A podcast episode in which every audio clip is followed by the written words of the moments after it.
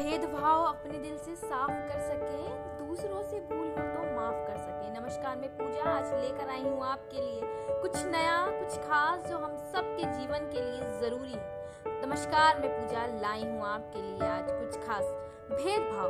बचपन से लेकर बड़े होने तक हम कई तरह के भेदभाव देखते हैं और कई बार उसका सामना करते हैं। पर अफसोस कुछ लोग ही होते हैं जो उस भेदभाव को लेकर आवाज़ उठाते जो कहते हैं ये चीज़ गलत है, जब ईश्वर ने सबको समान बनाया तो फिर हम कौन होते हैं किसी को बड़ा या छोटा मानने वाले? जब ईश्वर सबको एक प्रकाश, जब ईश्वर सबको एक समान प्रकाश और छांव और धूप देता है तो हम कौन होते हैं किसी को बड़ा या छोटा समझने वाले? आज ज़रूरत है सबके प्रति संभाव रखने की, सबके प्रति एक समान व्यवहार रखने की और सबको समान मानने की। भारत का संविधान, जो भारत का कानून है, जिसके आधार पर देश चलता है, उसमें सबको समानता का अधिकार दिया गया है, जिसके मुताबिक भारत का हर नागरिक बिना किसी धर्म, जाति और लिंग के भेदभाव समान वह कानून के समक्ष उतना ही समान है जितना कि दूसरा व्यक्ति, इसलिए ज़रूरी है अपने मन से